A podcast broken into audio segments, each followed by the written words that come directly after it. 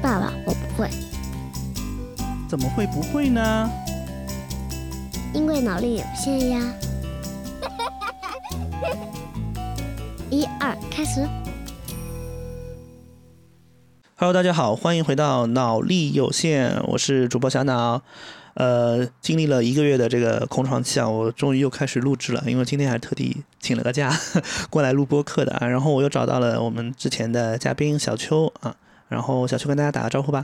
大家好，我是小邱。啊，对，小邱呢之前也说过，他是一名作家，也是一个编剧。那为什么今天跟小邱来聊呢？我们今天就是前两天我突然发现了一个游戏，其实这个游戏火了有一段时间了，叫做《完蛋，我被美女包围了》。 对你跟我讲过，对对对，但我到现在也没有去研究这款游是戏。的，这个应该是可能更偏男性向的一个游戏，就是类似于就是呃扮演的一个主角，然后他欠了三百万的一个债务，然后跑到了一哦个新的城市，那在这个城市中有邂逅了六位女生，而且这六位女生其实。还都有各自的一个风格，比如说有一些都市丽人啊、就小魔女的这种感这觉，个欠的还不够多，人家罗永浩六个亿都还了。 啊，对对，然后还有一个就是清纯学妹，就是刚刚毕业的那种小姑娘啊，涉世未深的嗯，我看你列的这个就是对应的几位女性，我就觉得特别像男性的那种意淫选妃。对对对对对，就是你你就是你你你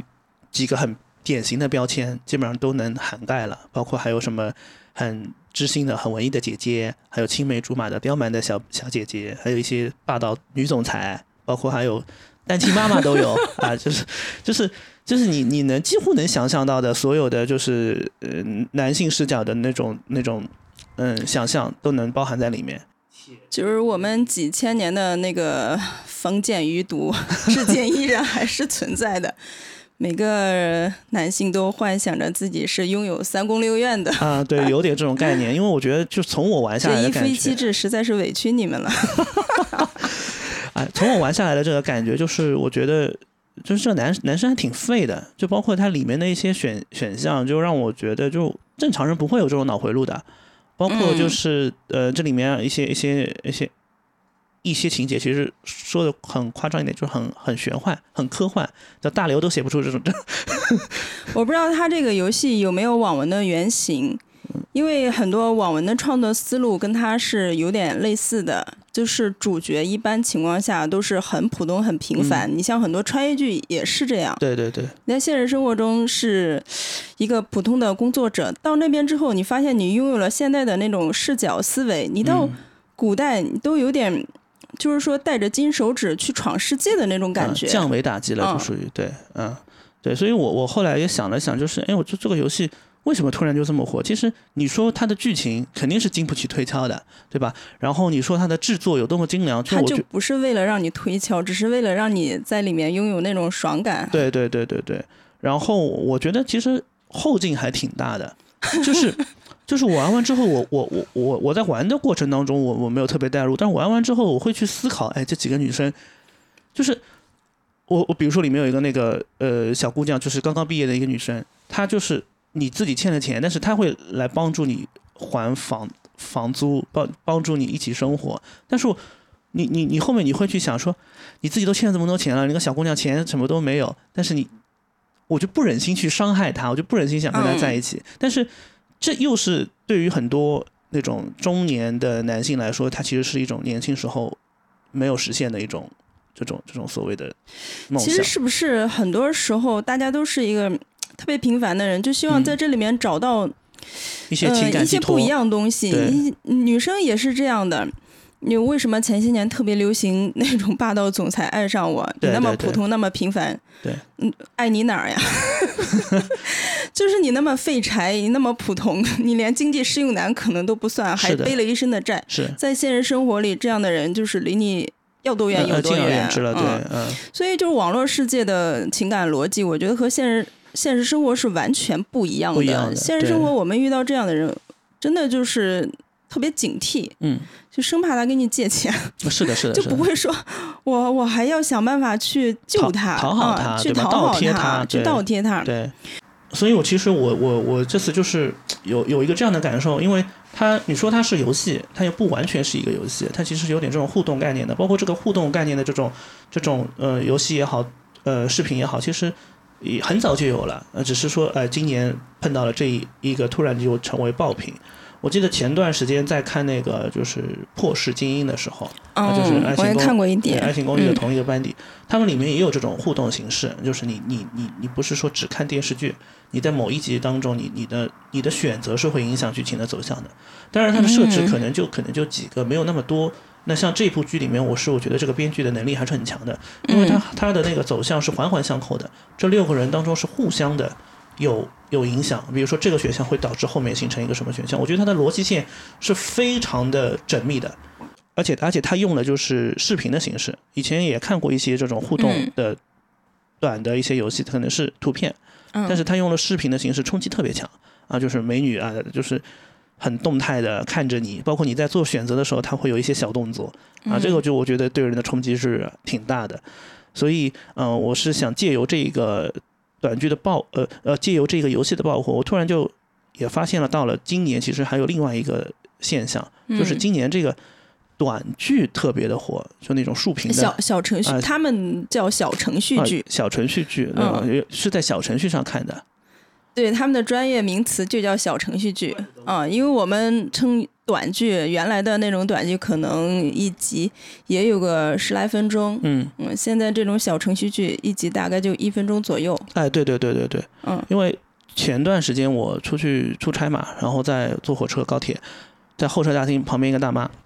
哎，真的声音开特别大，就在那边看那个短剧，我就看特别上头，然后我就盯着那边看，就是反正就是。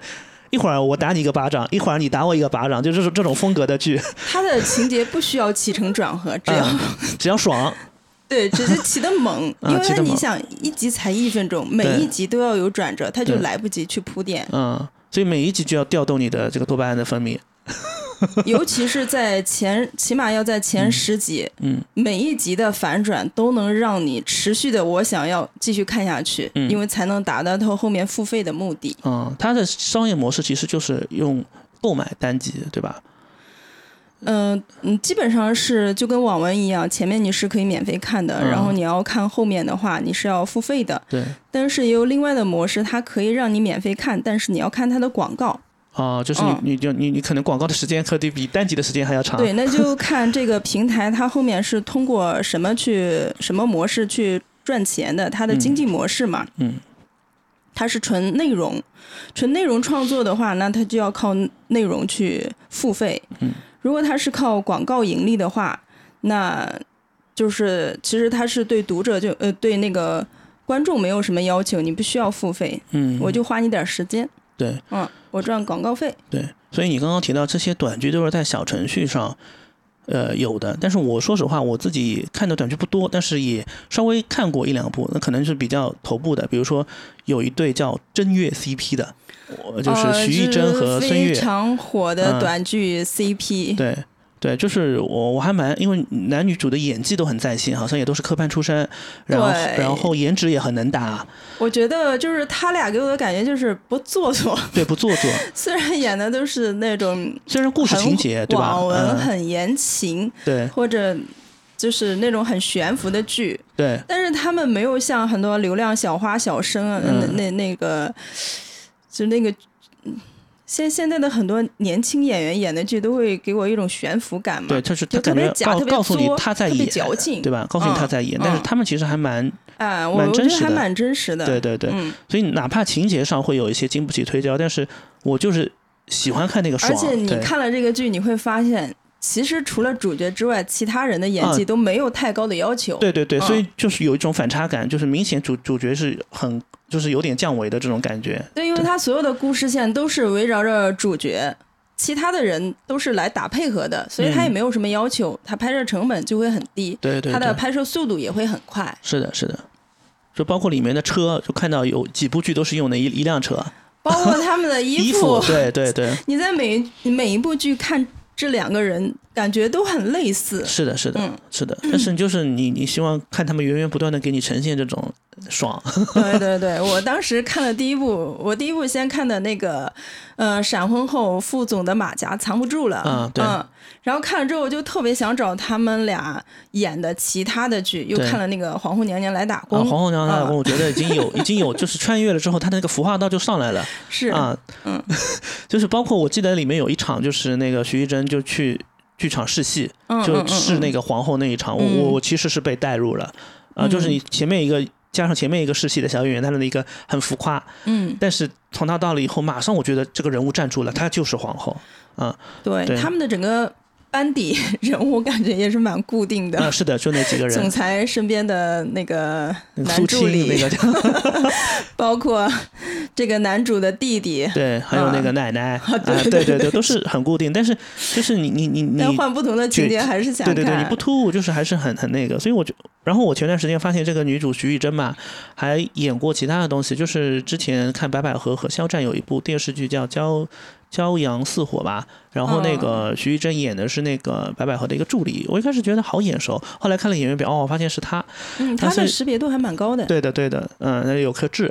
还还蛮好看的，就是对，嗯，哎，所以就是因为那个呃小邱老师他其实是编剧和作家嘛，那今天我们其实来聊网呃聊聊短剧，就是呃为什么就说短剧今年会这么火？其实我们想能不能帮我们回顾一下，就是这么多年，就是嗯无论是网络文学也好，或者说是网络电影也好，它是怎么样一步一步走到这个现在的这种短剧的这种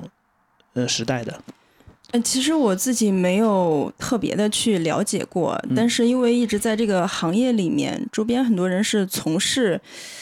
嗯，这一部分工作的做小视频，呃，小程序剧的编，嗯、编辑啊、编剧啊、编辑啊，或者是说导演呀、制片呀，嗯、有些他们自己就开发这种小程序剧，所以稍微是了解一点，加上我自己的理解吧，不一定是这样的。嗯嗯，因为首先最早大家看的剧都是我们电视上那种比较正式一点的，啊比较正剧它的对要求是比较高的，对对呃对广电要对它进行层层审核，是的电视台要审核，广电要审核，它的规矩很多。对，到慢慢的有了网剧、网大，它的成本就降下来了。嗯因为我我之前参与过一部剧，我们的投资总共在三到六个亿，哇，好大，啊这个它的门槛就非常高，对它不是说谁都能去拍的，你是的得有这个资金量。而且以前拍剧是我要先投入投资，对我投资了之后把它，比如说卖给电视台啊，卖给网站，我才能回收我的资金。嗯，那你也得有这个呃垫资的这个雄厚资本吧？对，所以到后来网剧和网大的时候，它等于是说这个投资相对原来我们看到的那种剧，投资已经下来了，嗯但它依然有的时候也要几百万、上千万的、几千万的也有。嗯再到后来慢慢的短视频发展的很好，抖音呀、快手啊嗯，啊，包括现在的视频号。短视频发展的好的时候，它的内容就开始变得多样化。哎对有些人就用剧情，就用连续的剧情，就好像短剧连续剧一样。对，然后我我觉得可能这一块儿是它最早发展的一个，嗯，就是萌芽吧。嗯，对对对，嗯、再加上这些年大家经济不景气，那投资呢就是越小越好，嗯。短剧的投资要求就不是很高。嗯，前些年就有很多人不断的去找我说，那个大要不要合作一下？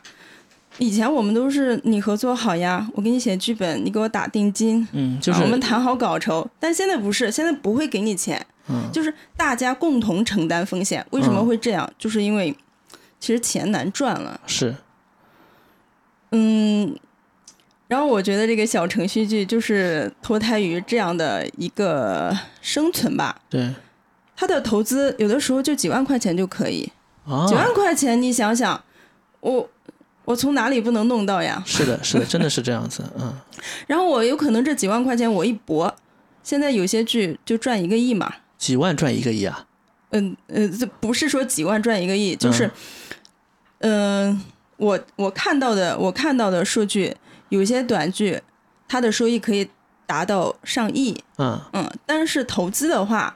有时候几万块钱就可以投资，我天哪！但是也有嗯人，人家人家这个投资上下是浮动啊，有的嘛，浮动的，嗯会有不断的成本进入，对吧？就是对嗯嗯，然后加上网文这几年的一个发展，嗯网文原来都是上百万字，嗯，几百万字的。上千万字的都有，你嗯追一个作者，你可能要追他好几年，他都不完结。嗯但是这两年流行新媒体文，对流行新媒体文、短文、新媒体网文，就是每一集都要很快，节奏要很快，你不要铺垫很多，你不要描写很多，我就要看你的情节，特别快，特别爽。对，然后呢，到知乎，知乎现在是做的是短文，呃，一个一篇短文大概就是八千到两万之间这个字数，他们是最合适的嘛。嗯，但是也有稍微写长一点，三五万字的，呃一般情况下一万左右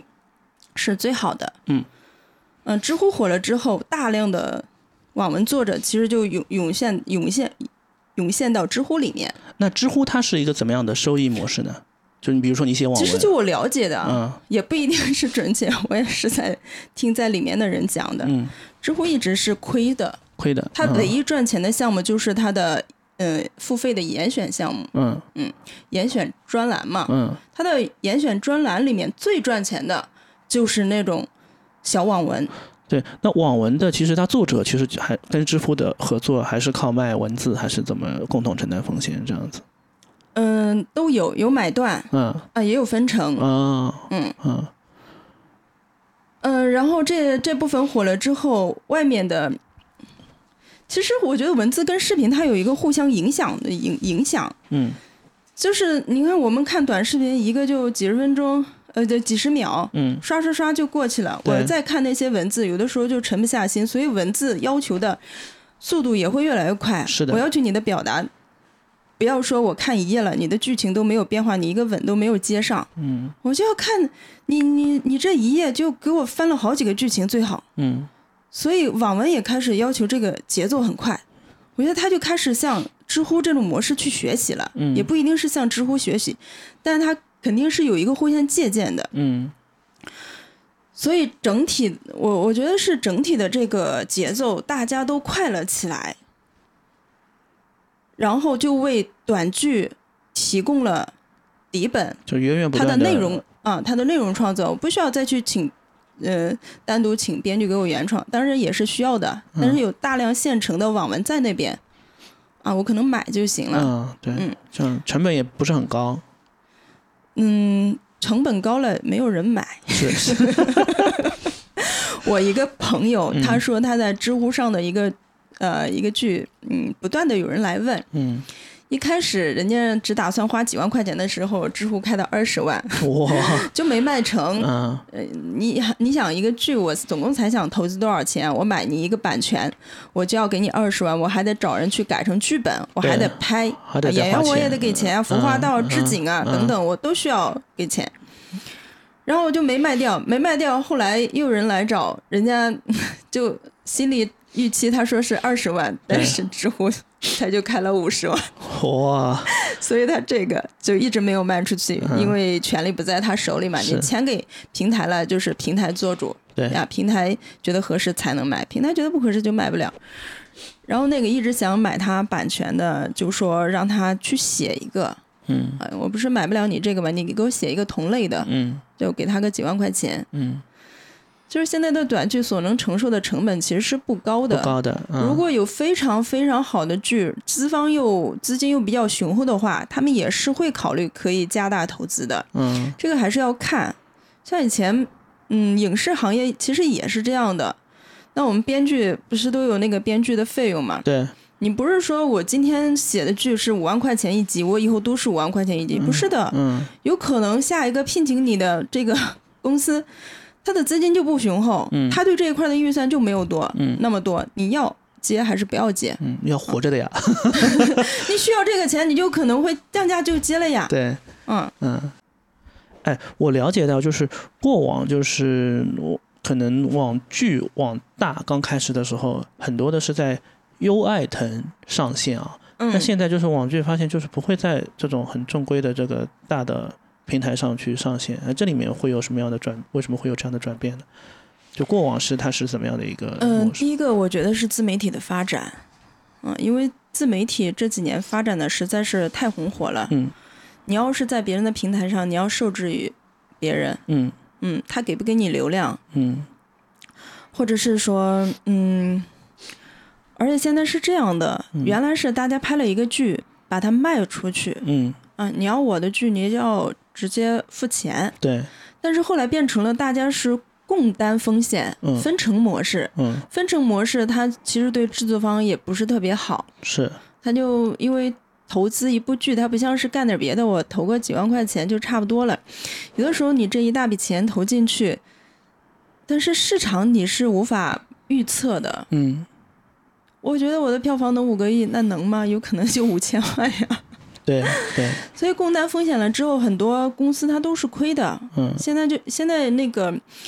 包括小程序剧也是二八定律， 嗯它只有百分之二十的人是真正赚到钱的那部分人。嗯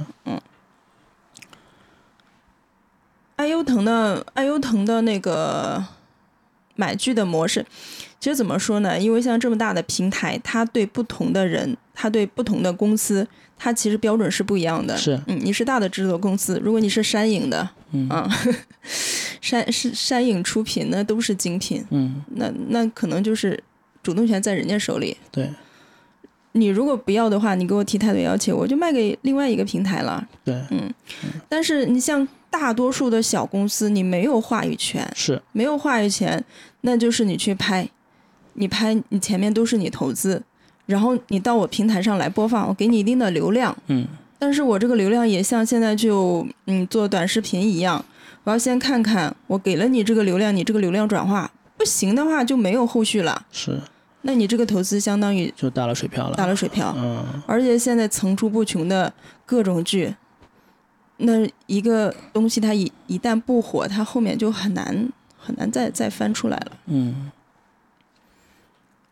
我觉得就是很多小公司，咱也不能说是小公司，就是小投资，嗯它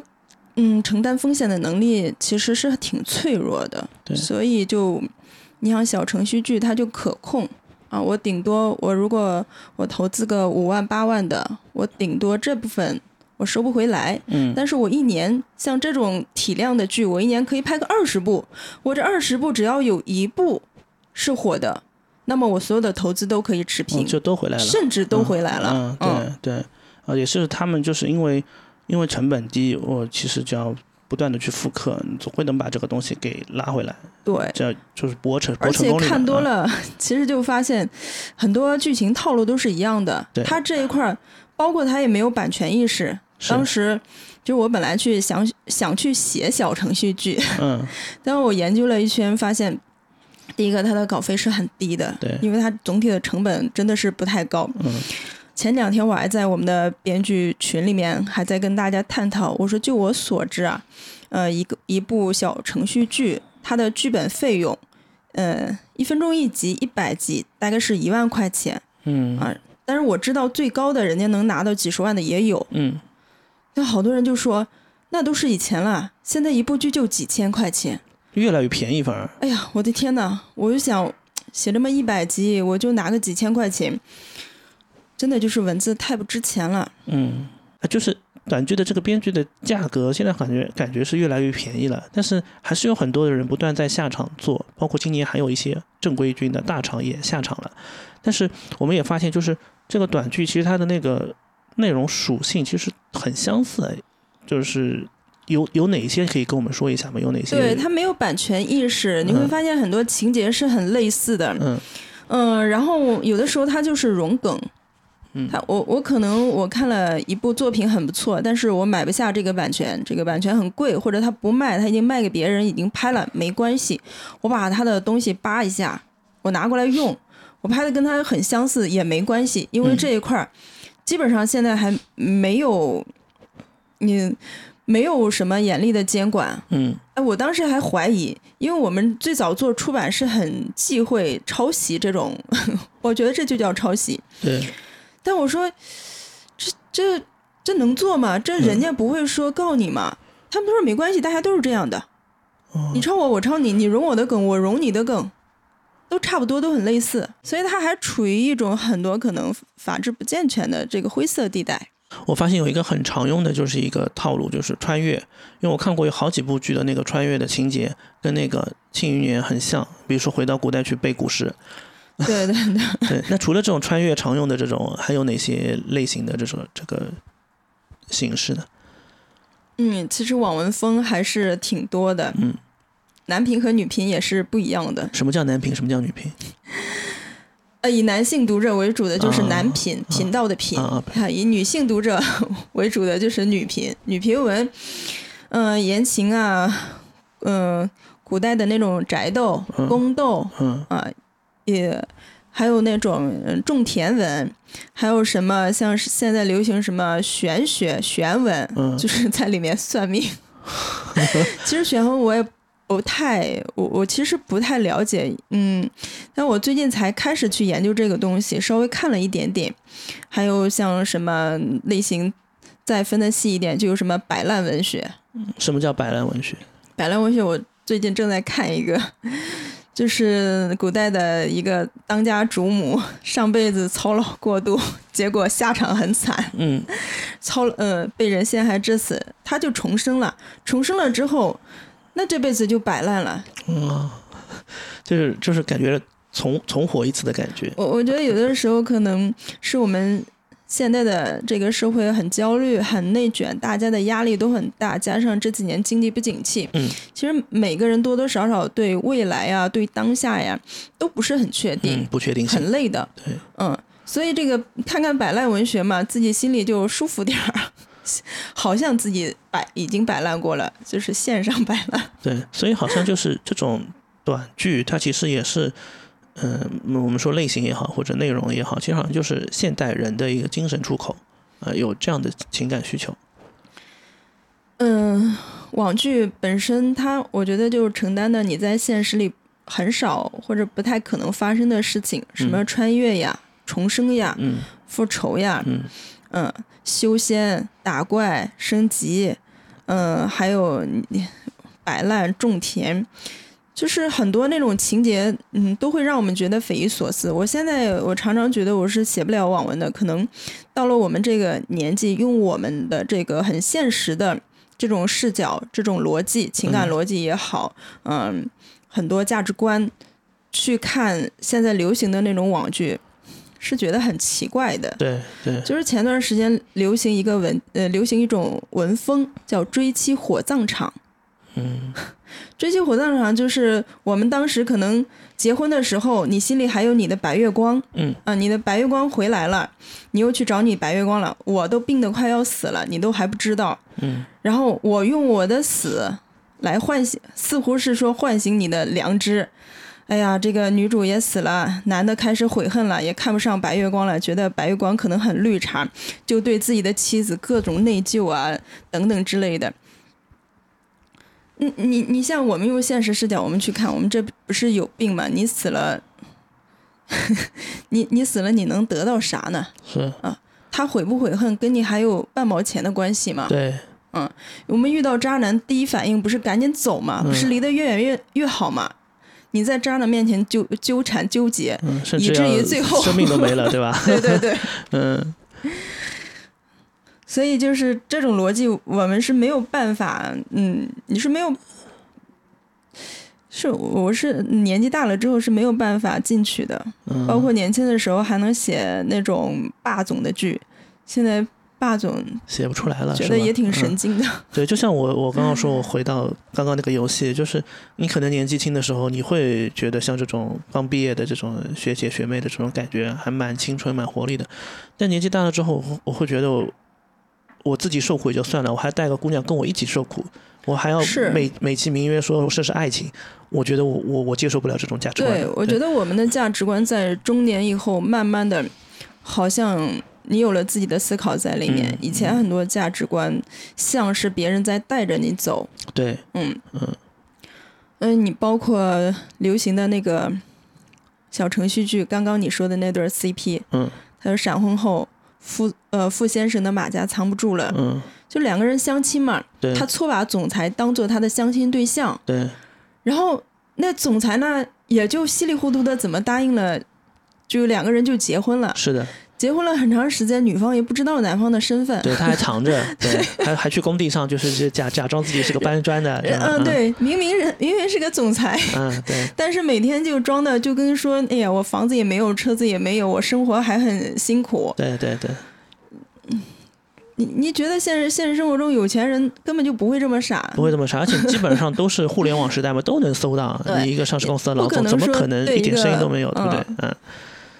就是我们用现代的逻辑、现代的人的思想、他的成熟度、他的价值观带入进去的话，你是完全没有办法阅读这种东西的。对，嗯，就更别是说去创作。嗯，就是我我说实话，我看这种剧有时候也会看一看嘛，嗯呃，我都是倍速看的，嗯，就是本身我我觉得它节奏快，但是可能我们看的时候觉得它节奏还不够快，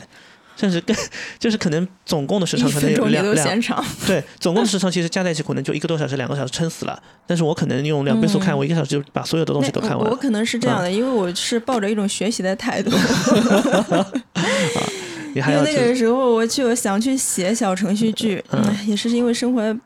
生活所不迫稳。定 啊。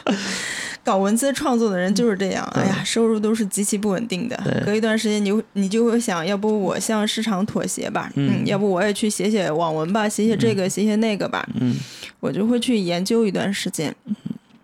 包括其实现在也是，包括我后来去做，嗯，自媒体，其实也是写的很多东西，我觉得都不是我在写，我不知道谁在写，这样被被人附身了。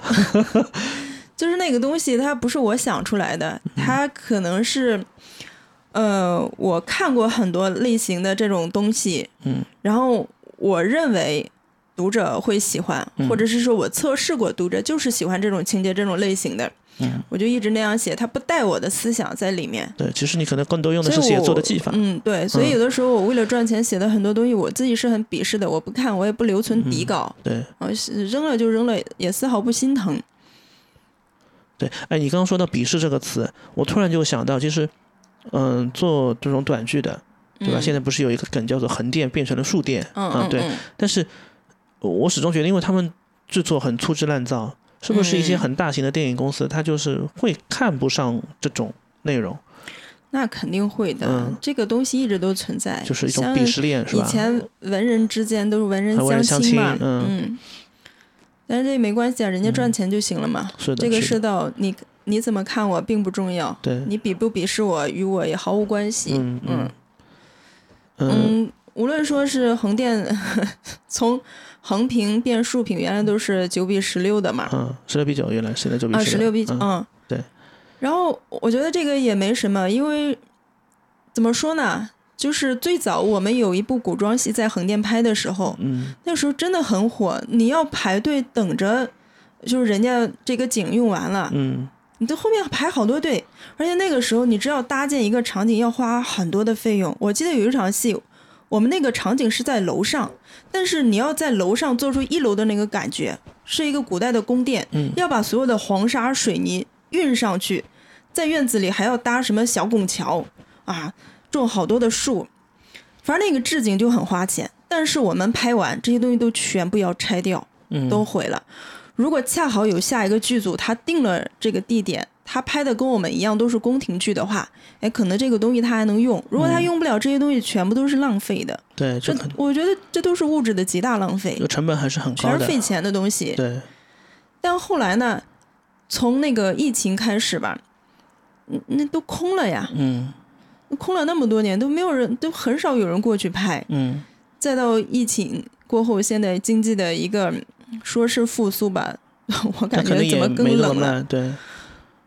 嗯，反而是这些小程序剧，呃，我觉得还是挽救了一些人。对嗯、编剧也有地方去了，写文字的也有地方去了，嗯然后演员啊，很多演员你让他去拍那些大的那些剧，可能层层面试啊，导演不一定看得上。是啊，在但是在这种剧组里面，你过来个几天，演的时间也不长，对我对要求也不高，对，嗯，说不定人家拍的多了。反这而就成火了他的一种工作，一种真正的是一种工作，一种职业，而不是说像以前一样跑龙套，对我到处去守着，对，每天就也就混个盒饭吃。嗯嗯，剧不大，但是他们可能是男一女一，对吧？对，他们也能从获得从流内容量。创作和从这个经济的角度，我觉得它是两种看法。嗯，你要从内容创作上，它肯定它不属于，那确实很多人是看不上的。是他无论从演技、剧本以及他的利益，他想表达的价值观对，都是有问题的。是有问题的，嗯就是一种错误的因。因为我前段时间也关关注到，就是也没有去深究，但是我看到有一部《黑莲花》的一部短剧被下架了，嗯嗯后来发现嗯是咪蒙咪团、蒙的团队做的啊。对嗯，就其实好像发现监管其实也慢慢慢慢的在开始了。对对，就是这种价值观是不是应该去大肆的鼓励或者怎么样？当然，你刚刚也说到，就是你比如说这么废弃的这些景啊，他们还是利用起来了，其实对这个行业也是有一些促进作用。对，嗯，就是监管肯定它是会越来越正规化、越来越严的。嗯但是因为小程序剧它刚刚才出来个有两年吧，嗯所以我我是觉得好多规则它都还没有 来得及去实行。嗯下一步有可能，嗯，跟短剧、网大嗯啊、网剧、网大的规则全部都一样。嗯因为你知道，我们国家民国之后是不能有鬼的。嗯，对嗯，我们拍的所有的恐怖，最后都会变成给你兜回来说，这都是嗯你心里的幻觉、嗯啊！你你看前面在那演鬼这个那个的，到后面都是你心里幻化出来的。嗯，但是现在小程序剧可以拍，可以拍。嗯对，它还它还没有到说那个规则同步化，对但是后期肯定是广电要收回来的。嗯嗯那呃，如果收回来的话，他们还有其他的出入吗？该下架的下架，换拍呀、反正投资又不多，该赚的可能早就赚到嗯赚了，到了，嗯嗯，该亏的也亏掉了。或者有没有一种新的尝试，比如说出海？ 现在很多短剧都是在国外发展的更好一些，嗯嗯嗯是因为这些年我们国家就是短视频、短剧啊，包括网剧，发展的都已经很密集了。对，其实有点嗯饱和了，可能。嗯，反而是国外的市场比较大。嗯嗯，我知道的，我一个朋友，他今年的一部小说就被一一部玄幻嘛，嗯男频的嗯就被别人把版权买走去改编了，嗯啊，就是要投到海外市场的。嗯投到海外市场，反而说，嗯，就是投资也会多一点，他们也比较舍得去去投去资推，因为知对道这个市场嗯大概有多大对。嗯，在国内的话就不太会说，很多公司就不太会说，嗯、用那么大的投资去搏，嗯，是的。而且现在数量也特别多，同质化也很严重。是的，嗯，相似的剧也很多，就嗯换不同的人来演。对，所以我们也看到，就是这么多短剧啊，然后其实你能跑出来的也是很少数的，就是你刚刚说的奥巴定律嘛，对，对呃有有些都不是二八了，我觉得都是一九，在嗯网文界很多时候都是金字塔。我们嗯看到赚钱的，就是赚到的钱能足够他生活的，嗯我觉得是很少。可我能就朋友就塔在尖上七的人猫，嗯在在七猫，嗯，他跟我讲啊，他那个月赚了五千块钱，靠的那本书，嗯，但是已经打败了百分之九十的写手。我天，就是那是和普通打工族也就是一样的水平了，对吧？嗯，这普通打工者，我我感觉都不一定只有五千块嗯钱吧。 是的，就是我这怎么生活呢？这可能是不是得看年纪啊？嗯 年纪小的时候还行，年纪一大，你要成家了，这对都没没法过日没子。法过日子，嗯是，就像我我们刚刚说一开始说到那个游戏一样，嗯、那个女主叫那个钟晨瑶嘛，嗯嗯，他火了之后，然后最近有一部电影要上，嗯、本来呃就是那个热搜嗯啊，那、本来其实宣发他的东西不多的，但现在基本上他的粉丝都去下面冲，你看吧，嗯素材不够了吧？嗯然后官方也很调皮说，啊、素材管管够，再准备 了，就是，呃，同样也是也是通过这个方式，他带火了自己，也把这部电影又拉大到一个新的宣发的一个高度，对，嗯嗯，所以但是这种人毕竟是少数，这种机会也毕竟是少数，是对嗯、无论是演员。其实像像这个文艺创作，这个这整个一个大行业，嗯它都属于一个收入极其不稳定的。嗯就我知道的，这些年我们制片有改行的，嗯很多以前在拍那种上新的影视剧的，嗯都去拍纪录片去了。嗯嗯，还有一些编剧找工作了，嗯回老家的嗯很多。嗯然后还有那些嗯导演呀，其实也有，你没有片儿拍，嗯，怎么弄呢？是的，而是且的很多人就是处于中年， 他上有老下有小，啊经济中压力间还很有房大贷、车贷各种贷，对对对对对，你没有办法长期扛下去。很多年轻人如果不是自己家里，嗯，家底儿比较厚的话，支撑着你说，哎，你在北京北漂个多少年，嗯你都依然可以追寻你的梦想。嗯那那那可能就是你要一边打工一边坚持做演员。嗯你像很多摇滚歌手是这样的。对。呃，我不知道你看那个月下没有？哦，看看看，嗯，对，月下我还蛮喜欢刺猬乐队的。是你像石路，解散了，呃，对，嗯但是之前他们都是一边上班、嗯对对一边对对在做剧，对在做。对如果完全完全是去靠把自己去，嗯，单纯的去搞摇滚、职业摇滚的话，你就很难生活呀。活你得北很京艰那难地方，对你就算你家里有房，你吃喝你也是要要钱是的，你不可能永远住地下室，是吧？地下室应 该也不便宜了。也你不想便宜现在了的是房价，哪怕这两年已经 回落一点往啊，回落一点啊，对，但是你想正常租个房子，在那边过得稍微有点尊严一点，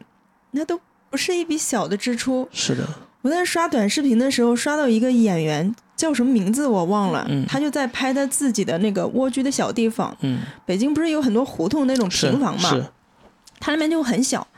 他会他的就是床也弄成那种可以竖起来，嗯，弄了一个床垫，放下来呢、就可以当他的客厅的榻榻米用。嗯，啊， 就是是你就跟空咱间们利用的在极致啊，跟咱们在无锡这种地方嗯，对，生活，那是完全不一舒适样度啊的。完全不一嗯样，对，在咱们这边，那如果跑到家里县城，也是完全不一样的。嗯我家县城都很少有低于一百二以下的那个面积的房房子了，嗯，嗯，因为在那边就默认大家起码就是一家子好几个人要生活在一起的。对嗯，对，太小的都没有人买。是的呀，是的呀，嗯，哎，所所所 以我哎就觉又得嗯扯远了啊没。有没有，但是我觉得也是对这种呃当下就是这个行业很多人生存，其实这个我觉得挺共性的，很多行业都是如此。嗯，我感觉现在的人生存压力是很大的。对你像我周边写手是很多的，对，嗯，他们一直在不断的寻找各种机会。嗯确实有些人是做的很好的，对嗯、买房啊，呃，换城市生活呀，嗯移民啊都有。嗯但是更多的那些小作者，嗯，他可能一开始在一个平台写的还不错，是嗯、生活的也不错，但是慢慢慢慢，每一个平台它都有它的瓶颈期，或者是说你你的那个嗯创作，呃，已经达不到你收入的要求了。对，那很多写手到各就就各种去尝试，身体完全是在一种透支透的支状状态下，嗯我觉得是很不容易的。嗯、这个一个一方面就是大家为了这个生活嘛，不断的要去妥协，啊要去写适应市场、适应大众口味的东西。但是我又想问，就是我们刚刚也聊到内容创作这一块，就是您是学这个文学出身的，其实你们当年肯定对于文学其实还是有一点这种理想主义，或者对于内容其实是有一点渴望的。但是现在可能面对这种生存压力的情况下，你们你自己刚刚也说，你写的很多东西你是不想看的，嗯，那你会觉得得说，我们现在这个社会充斥的这样一种很无脑的这种内容形式，它对未来的这个就是我们大众的这个文学的这个发展，会产生很负面的作用吗？效果吗？其实我对这个我自己纠结过很多年，嗯嗯，因为我 但凡放弃一点点的话，我的日子就会好过很多。嗯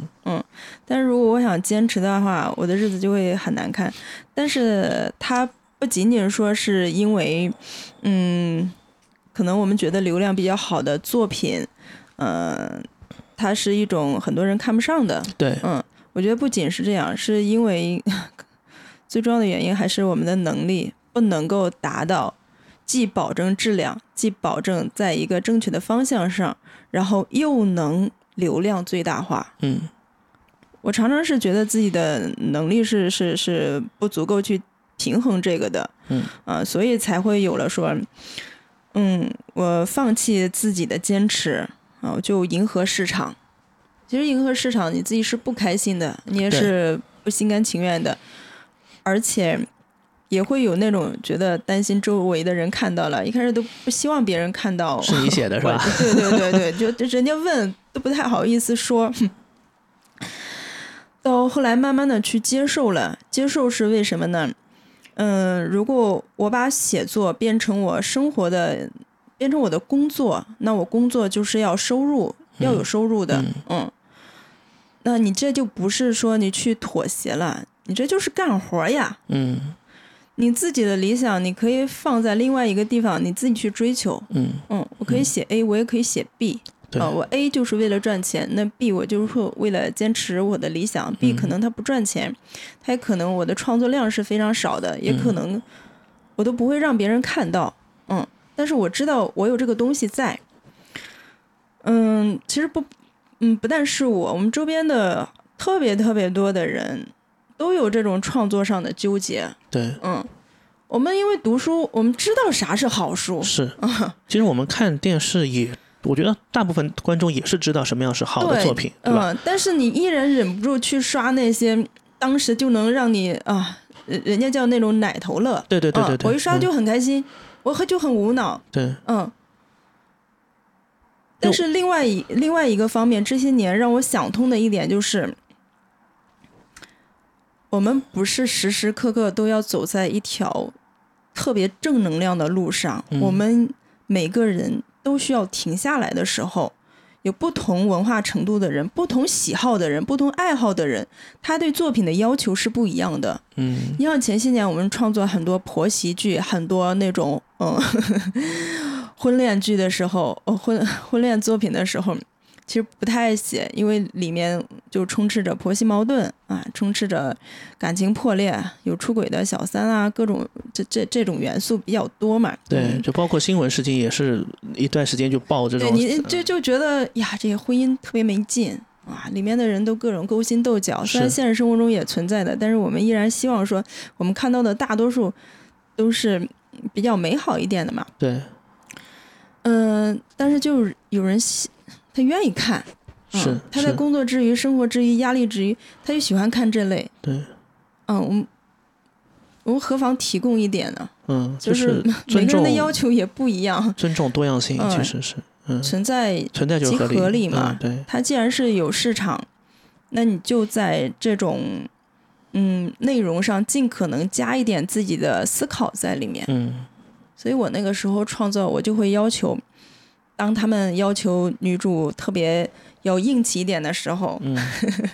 你也会这样去创作。当他们喊着让女主离婚的时候，嗯我们会写很多有离婚的，有不离婚的。嗯，啊，如果你一直坚持在看我的东西的话，你就会发现，呃，其实婚姻中发生矛盾，我们不是只有一个答案，对啊，这对就是我们能做的。对，就嗯是告诉他们这个世界不是非黑即白的，对，然后嗯我们国家的文化创作，它其实是比较严格的，嗯嗯，它的要求是很多的，嗯，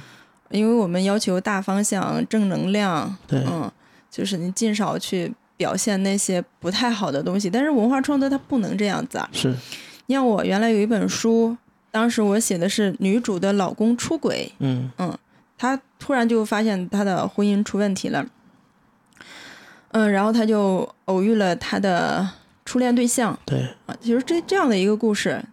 最最后，嗯，那本书签约了。她都在出版社已经审过两次了，都已经校对过两次了，但是没有出版，嗯因为那个时候突然之间，嗯，规则就严了嗯啊，不允许出版的。嗯当时的大背景就是，嗯，可能也跟出人口出生、二胎即将放开、哦这个是有关系的。你越鼓励，你越在描写婚姻不美好，那就有更越来越多的人他不愿意进入婚姻，那就对没有人对生小孩，没有人生小孩，他就影响对影响我们的人口出生嘛，是这就跟国家的政策是相悖的。对但是他没有办法一本一本的去看哪哪部分人写的就是完全背离的，哪部分人是在进行一个反思，哪部分是人是对人性啊、人物关系的那种描写。他单纯的要就这个元素进行一刀切。 ，OK，嗯，嗯现在在网络上的监管也是这样的，嗯，因为审他查也没有办法做对那么他细致，没有办法嗯对，所以有的时候我们会发现关键字是不嗯允许打上去打的。上去，他也不能，他根本检查不来不出来说，你你哪哪部书这两个字放进去是正常的，哪部作品这两个字放进去是不正常的，嗯他就完全一刀切。嗯嗯，对，所以其实也是带给我们一些思考，就是可能不同的受众，我对于文化作品的呃这种需求是不一样的。是嗯早上我还在听一个播客，嗯他是邀请了一个好像是台湾的一个作者在谈，那个作者他就说他跟他们同龄的一些国外的这些文化创作人去聊天，他们就说，诶。发现就是这些年咱们国内的很多，无论是小说啊还是剧啊，它里面特别会注重描写，嗯，月收入，嗯就很多人的生活，嗯就感觉嗯，那个账算的特别明确。我在想，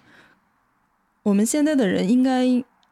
物质条件好了，但是我们的生存焦虑增大了。对，比、嗯其实很累，活得很累，就是活得房贷、很房累贷、车贷，就是所以说，嗯对于创作来讲，对于你要去从事这个行业来讲，就变成了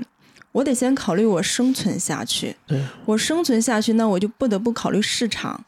嗯，什么火了？为什么就是同质化创作非常严重？因为一部火了，一种类型火了，大家都去创作了，因为这个比较容易来流量。嗯那个时候，你想《甄嬛传》火了之后，嗯多少影视剧、古装剧对对对，全都在宫斗，空斗是的，嗯，然后他们不知道观众会腻吗？他们不知道这个跟人家的是类似吗？嗯全都知道呀。对。但是还是一一窝蜂的扎进去，嗯包括现在，我觉得《甄嬛传》还是很多人的下饭常常备剧，是吧？是的，是的，你刷多少次都能刷。 对，嗯嗯，所以我是觉得，因为这个物质的问题，嗯。你要嗯物质其实有时候解决不了我精神，就很难自由。对，其实有时候我觉得文学作品，你虽然说监管上我们嗯不能觉得说啊我们写了婚姻不好，就是人家不会去生，但其实生小孩这也是一个很多层次、很多方面去影响的一个观念。就像我现在自己，我连二胎都不不想生， 真的，因为生存压力太大了。我觉得我不想小孩子跟我一样受苦，对，嗯，所以其实背后其实还有很多因素。我不知道我我我，因为你在做小宇宙嘛，嗯嗯，我会听很多那个小宇宙上的播客，我研究了一下，嗯，很多做的不错的都是在北京或者上海这样的一线大城对，有市，点那种然精英后文年学，纪大概就是在三十嗯到三十，嗯，不到四十岁之间吧，对，就是三十出到三十大几岁。嗯然后大多数基本上都是那种没有结婚、没有小孩的。对，嗯呃，今年那个 CPA 就是前段上周上周五刚刚发布了一个白皮嗯书，嗯对，然后它其实对现在整个播客的用户画像还是蛮清晰的，高学历、嗯高收入啊，对，就是女性更多，所以是一个这样子的一个画像。所以前段时间也在小红书上也看到有人在说，哎，为什么现在很多播客它给你的一种感觉就是中产阶级的中呼声，对对吧？对就是而这种且精英的文谈学，论孩嗯子啊、婚姻啊对、家庭是比较对少的，对更多的我觉得他们，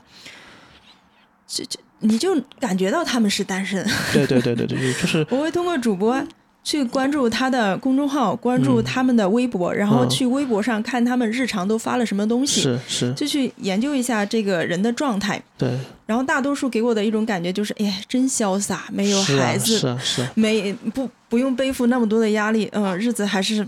挺丰富多对彩的。还有不少离 婚的， 对，还有不少离婚的。但是就是我那天也看到小红书上有人说，就是呃，我们我们想听一些更多普通人的播客，就是更贴近、更接地气啊、呃我们已经或者怎很么样普通了对，你对看我们今天聊来聊去，其实都对，所以我就脱告诉离他，不告诉了他我是生很活普通的播客。啊，如果换一个人来聊，比如说，嗯，人家呃从来也不差钱儿，也不需要为金钱低头，对可能他一直就会坚持说，如果我的那个一级稿费没有五万块钱，我是不接的。嗯、啊，那他永远都在那个 level 里，那有这个个生活里，底气他聊的完全对就跟我们不一样状。态不一嗯样，是那他对短剧，包括对网文的创作，很多他看到的东西也是不一样的。我看到的很多是就是底层的小作者、嗯对啊，底层的创作者对是比较多的。就是嗯同温层嘛。嗯对，，我觉得播客播客可能也是在寻找同文层，虽然现在嗯好像中文播客有七万多档，呃，但是大多数可能还是比较偏上。嗯，对对，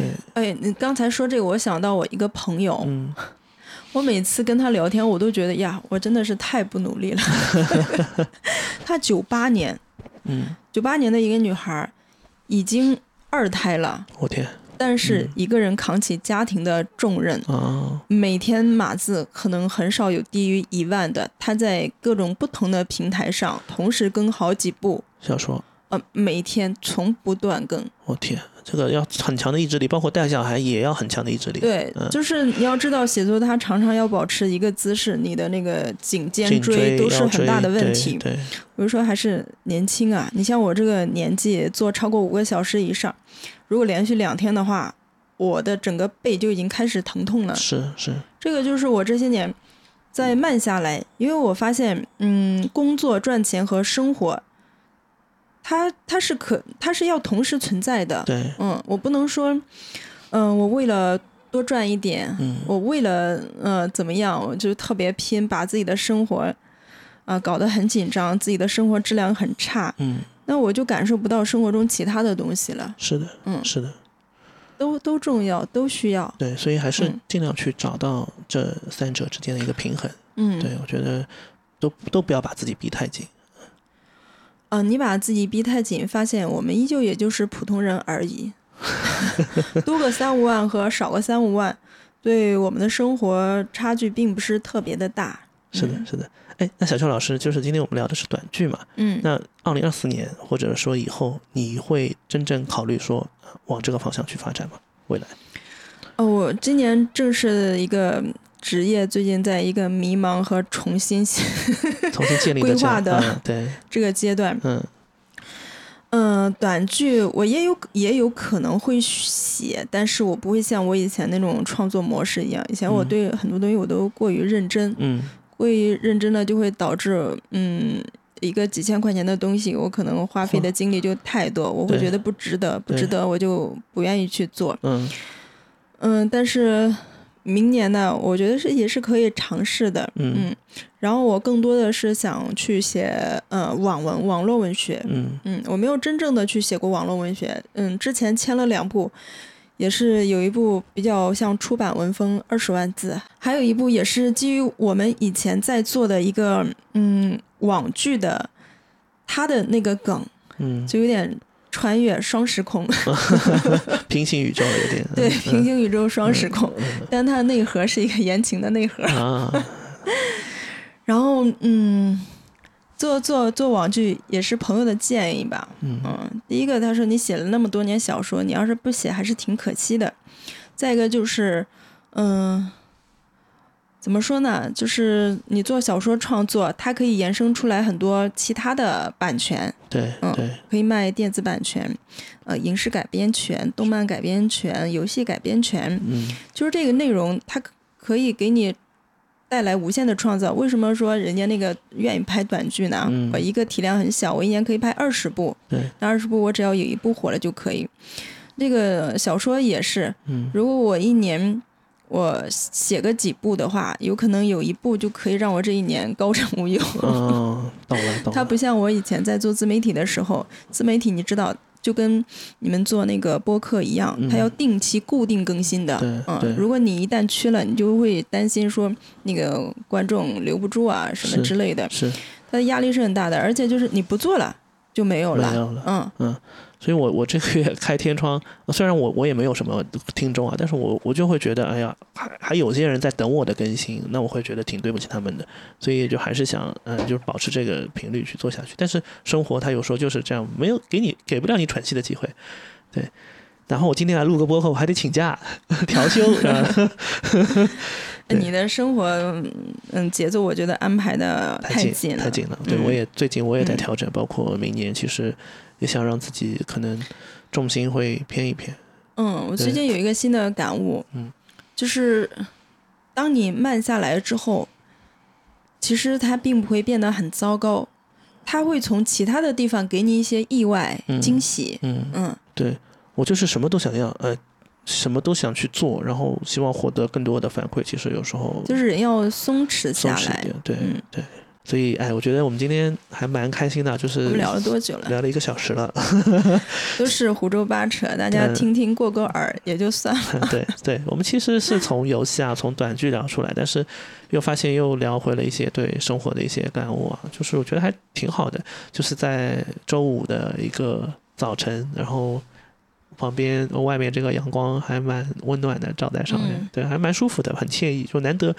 呃，有这样的一个闲暇时光，所以 我都不太愿意聊这么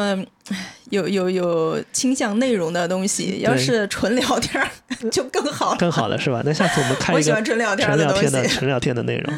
好，那再次感谢就是大家收听本期的能力有限，呃，然后小泉老师他自己有一档播客叫做我都停更了，对停更了好久了，对，然后嗯，那是小泉我老师是被你 带进被被火我坑带进的。火坑的，对，当然大家也可以去去关注，也可以去关注因未为我来，每次听别人的播客，我嗯其实很想录，嗯，对，但是嗯，我发现一没有时间，二没有准备好，三就是感觉生活没有别人丰富 多彩。 对，那他的播客叫不焦虑频道，虽然现在只有一期，哎，都都改名字了啊，只有一期我也想下掉了，下下掉了 大家不要看，那就那就不关注了。对，不用让关注让让小雪老师专注一些呃写写他等我新的准作备品。好了，去对发一点新的内容。好的好的，好，那我们今天谢就谢到大这边嗯家，个游戏拜答拜。案拜就在你我的手心里。我知道是你故意，那一刻最输掉游戏。最简单的爱是那片没看到的流星雨。你是我的唯一，你让我有了期许。我怎么会跟你加倍？真心又该给哪位？反复重来，你问我样子是否有些狼狈？这次的结局是选天使还是那位魔鬼？无所谓，反正醒来都是无人作陪。你在沙滩